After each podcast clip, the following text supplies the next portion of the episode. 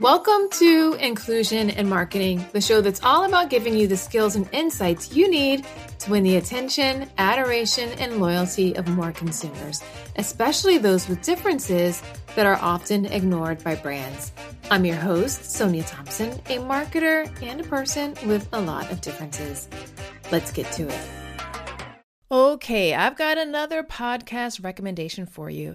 It's Latinx in Power, hosted by Thaisa Fernandez. It's brought to you by the HubSpot Podcast Network, the audio destination for business professionals. This podcast features interviews with top level executives, entrepreneurs, and innovators from Latin America, aiming to demystify the tech industry by providing listeners with insider perspectives and insight from Latin American leaders who have succeeded in their fields. I like listening to this podcast because I like hearing from a broad diversity of voices and hearing from and learning from their experiences. One episode I'm super excited to dive into is the latest one Lead Generation Journey with Glenville Dixon Jr. Listen to Latinx in Power wherever you get your podcasts. Luna was born when we lived in Argentina. Soon after, I had to register her birth with the US consulate so we could establish her US citizenship and get her passport.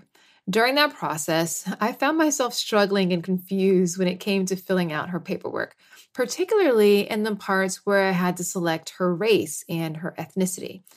I checked that yes, she was Latino from an ethnicity standpoint, and checked the Black African American box for race. I'd filled out forms like these plenty of times before for myself and rarely gave any thought to the questions or why they were asked that way. I'm non Latino and I'm Black. Simple. But filling these forms out seemed a bit more complicated for me when it came to my new family. Back in 2020, when we were going through the visa process for Jonathan in preparation for our move to the US, when I had to fill out the forms for him, it was really weird for me. Is Jonathan Latino? Yep, absolutely. Race? Ooh, that one was a little trickier. What was I supposed to check? White? When it comes to ethnicity, they say, Are you Hispanic or are you Latino? Is Jonathan Latino? Yes, absolutely. But then whenever we get to race, it was a little trickier. The options are Native Hawaiian. Nope. Jonathan's not Native Hawaiian. Alaska Native. Nope. Asian. Nope. American Indian. Nope. Black African American. Nope. Other Pacific Islander? Nope. And the last category that was left was white. Was I supposed to check white? In my mind, Jonathan is Latino, he's Argentine, but checking a box to say he was white just felt odd, especially since that's not how Jonathan identifies. I had to go and look up the definitions of race and ethnicity to get a better understanding. Turns out, when it came to my husband, I always thought about his ethnicity and nationality, race wasn't really a part of the equation. Perhaps it was because at that point in time, the duration of our relationship had been in Argentina, where race wasn't top of mind for us the way it is here in the US. The Argentine government doesn't collect data around race and ethnicity either. So for him, the concept felt foreign as well. In case you need a refresher, race, according to Merriam Webster, is a category of humankind that shares certain distinctive physical traits. As according to the US Census, a person classified as white is someone having origins of any of the original peoples of Europe, the Middle East, or North Africa. Ethnicity, on the other hand, is broader in that it categorizes people according to their cultural expression and identification. So, grappling with these questions of identity is nothing new, especially when it comes to census data and official government documents. In the 2020 census, the number of Puerto Ricans that identified as white dropped nearly 80%. Nearly 50% of those who participated identified themselves as two races or more. From 1960 to 2000, Puerto Rico conducted their own census and didn't ask questions about race or ethnicity. As I was looking more into this, I came across an article that was talking about how people in Puerto Rico were responding to that. People are actually writing in, I'm not any race, I'm part of the human race. Like they were just like, why do you even need these questions? So the US government says that they collect race and ethnicity data to assist them in making policy decisions, particularly for civil rights. Now, different governments have different philosophies on this matter. France and Germany, for instance, do not collect this data, although many have called for them to do so, so they can get real numbers on injustices that occur. As a society, it seems that we often like to put people in various categories. Sometimes those categorizations and any data associated with them can be good if it helps us better serve people. But the challenge is too often categorizations aren't quite right. People don't so cleanly fit into the buckets that have been established. As a result, harm can be caused in a variety of different ways, including emotionally. That's why, as a brand, it's essential for you to think carefully about identity and what types of categorizations are necessary as you work to build an inclusive brand. So, let's talk a little bit about the challenges with categories and labels. Now, I've always admired people who have their pantries organized and labeled. Everything is easy to find and in order, and it looks like an efficient way to find and store what you need. But people aren't like bags of rice, oatmeal, or pasta. We're much more complex than that. We have a number of intersectionalities, preferences, and even identities. And because of that, the way we view and experience the world and subsequently engage with brands are influenced by those various identities. As such, the categorizations and labels don't always do what they're intended to do. For instance, I'm an entrepreneur, a wife, a mom, and a Black woman. That combination makes me like other people in those groups, but at the same time, I have plenty of differences. We speak Spanish in our home. My husband is an immigrant. We have a biracial child. I battle autoimmune disorders. I'm left handed. Actually, fun fact Jonathan and I are both left handed. The things that concern me and my family are different because of the many identities and labels that we have. We fit into a bunch of different boxes. There are plenty of other people who have multiple identities and labels that cause the issues that concern them and their families to be different from me, you, and the people you know. So, intersectionality, that's one issue. Another issue is grouping people that don't have shared experiences. This can be super problematic. Over the past couple of years, the term BIPOC, which means Black, Indigenous, or person of color, has increased in popularity. However, there are plenty of people who fall within this category that don't like the term. I have friends, and we've had endless conversations about just how they hate it. Um, and whenever they hear the term or hear people reference BIPOC, they you know make a note to say, "Hey, I'm Black," um, because the experiences that people have as people who are part of an indigenous population are very different from the Black community or other people of color. So it's hard to just kind of lump us all together into one group. So I totally get the argument. And then there are others who are often considered to be a person of color, but who don't even think of themselves in that way. I remember I was doing some research for a client last year and I was interviewing, I was doing some voice of the customer interviews, and we were trying to get some race based data. And I remember asking a couple of the respondents, Hey, do you consider yourself a person of color? And, you know, they hesitated. They're like, I know that that's what um, I'm lumped into that group, but that's not really how I refer to myself. Another challenge when lumping various groups of people into one category is that their individual identities and the experiences associated with them get lost, especially if there are certain stereotypes or assumptions associated with the larger group that may be true for some, but not all. I remember I was doing a conference late last year, and it was a conference that was based in Europe. So, as I was doing the back and forth in preparation with the event organizer and she reviewed my slides, she wanted to make sure that I actually incorporated a specific example where I was talking about this very thing where um, she noted that a lot of times when people are grouping or thinking about people from Eastern Europe, they just group them into this one category, people from Eastern Europe, but they rarely think about the individual countries and the pride and the nationality that people have for their individual countries. They get tired of feeling like, oh, it's just Eastern Europeans, and in the case that people were describing them, and it just sort of erased who they are individually as people from a group of countries. So that wasn't something that I was as familiar with, but it was an important distinction that This happens a lot and it makes it rubs people the wrong way. Doesn't make them feel like they belong in any sense of the word. Finding a service solution that helps you better connect with customers and keep them happy can feel impossible. Like trying to remember the name of that guy you just met at a networking event. Was it Ron? Or could it be Don? Or John? Or Sean? Yeah, that kind of impossible. HubSpot's all new Service Hub can help. Well, with the service solution part at least. It brings service and success together on one powerful platform for the first time ever. With an AI powered help desk and an AI chatbot that handles frontline tickets fast. Plus, it comes with a customer success workspace that helps reps anticipate customer needs and a full 360 view of every customer so your go to market team can keep a pulse on accounts before trying to upsell or cross sell. Also, you can scale support and drive retention and revenue. And you know what that means better service and happier customers at every stage of the journey. Visit HubSpot.com slash service to do more for your customers today. Another challenge is if you categorize groups of consumers in a way that they don't identify with, you're going to run into trouble with a disconnect in the experiences that you deliver. So, Amy Cheshire runs a fashion brand called Hey Gorgeous for plus size women. And she and her team developed a deeper degree of intimacy for the women that they served.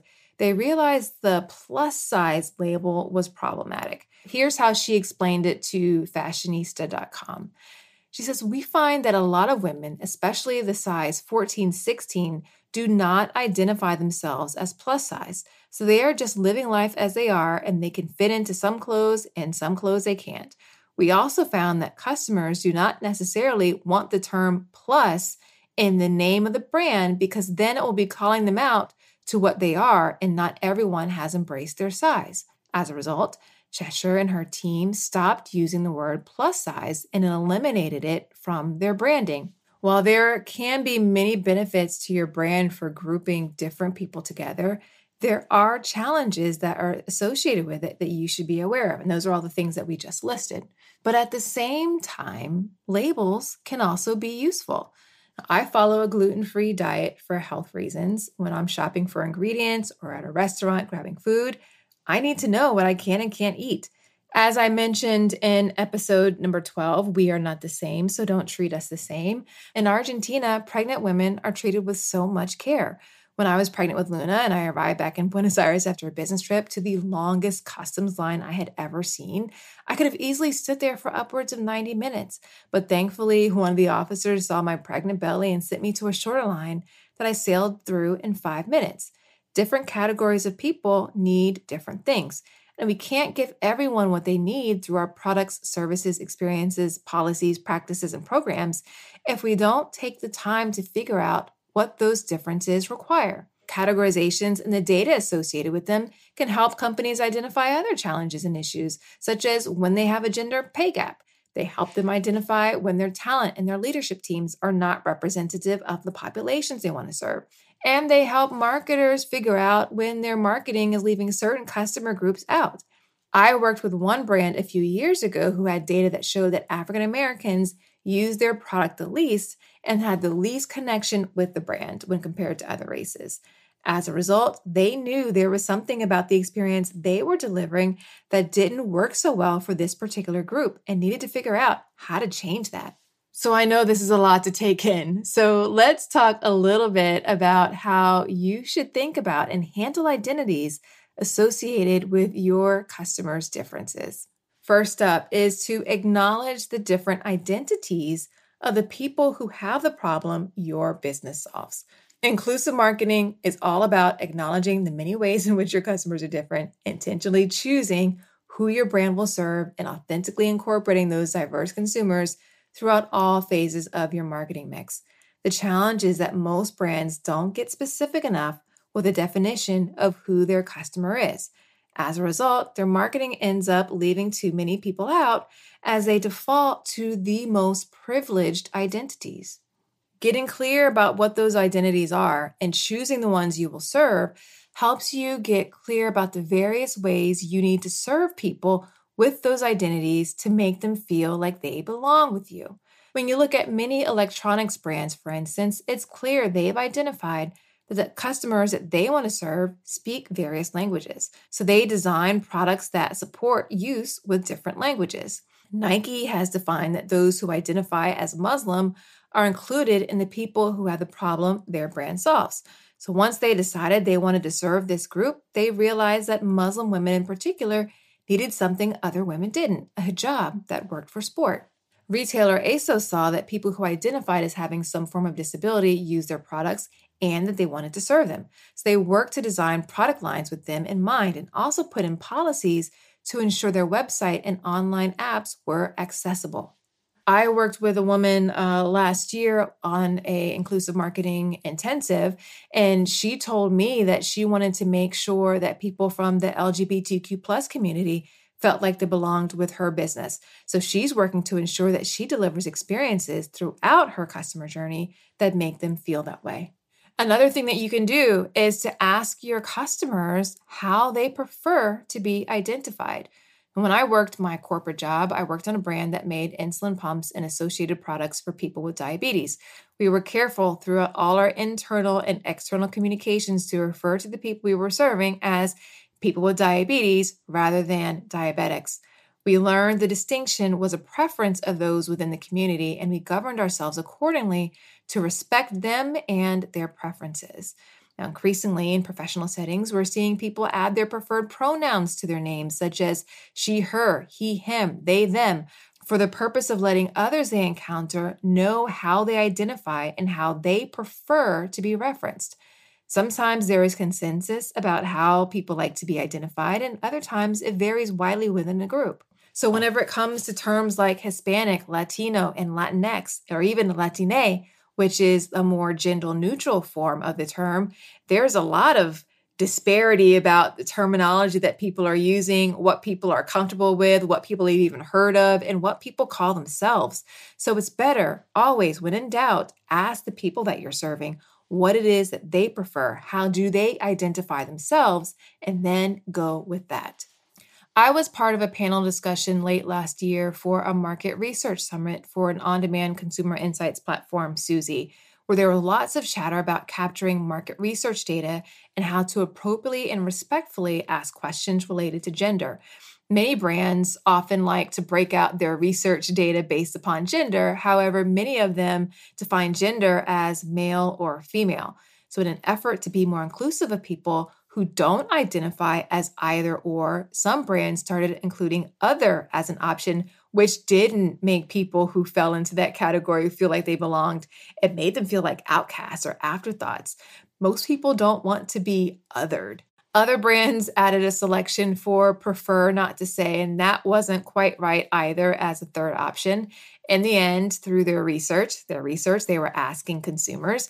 Suzy found that the preferred way to ask the question with the LGBTQ plus community was to say, What is your gender? Please select all that apply. Then they included responses for male, female, and prefer to self describe. And one other thing that you can do is uncover any trends and outcomes based upon identity. This is where equity work comes into play. In a perfect world, the differences we have would not impact the degree of success we experience in various aspects of life. But unfortunately, we know this isn't the reality that we live in today.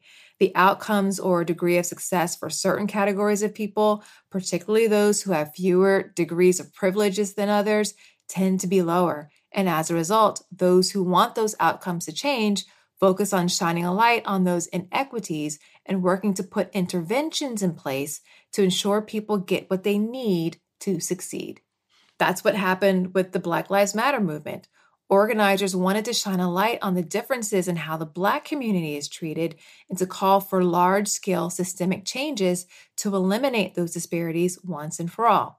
As a brand that wants all the people you serve to achieve success, that means that some groups may need additional support than others to level the playing field and to help them get the results that they seek. Business is about belonging. Identity is a critical aspect of belonging. That's why it's essential that as a brand, the people you serve are able to see themselves reflected in your brand, but also thriving with your brand. Thus, if they can't find their identity adequately reflected, if it feels miscategorized, lost, or struggling to get consistent positive outcomes, the people you serve who have some sort of difference won't feel like they belong with you. Identity matters. Don't take shortcuts with it. The people you serve will reward you when you take the time to get it right. That's it for today's show. If you need more help getting started building an inclusive brand, go ahead and grab my inclusive marketing starter kit. You can find it at inclusivemarketing.co slash starter kit. And if you like this episode, I would so appreciate it if you would share it with a friend and even rate and review it in your podcast app of choice. It'll help get the word out so others can get going delivering inclusive experiences. Until next time, remember, everyone deserves to have a place where they belong. Let's use our individual and collective power to make sure more people feel like they do. Somebody's waiting on you. Thanks for listening.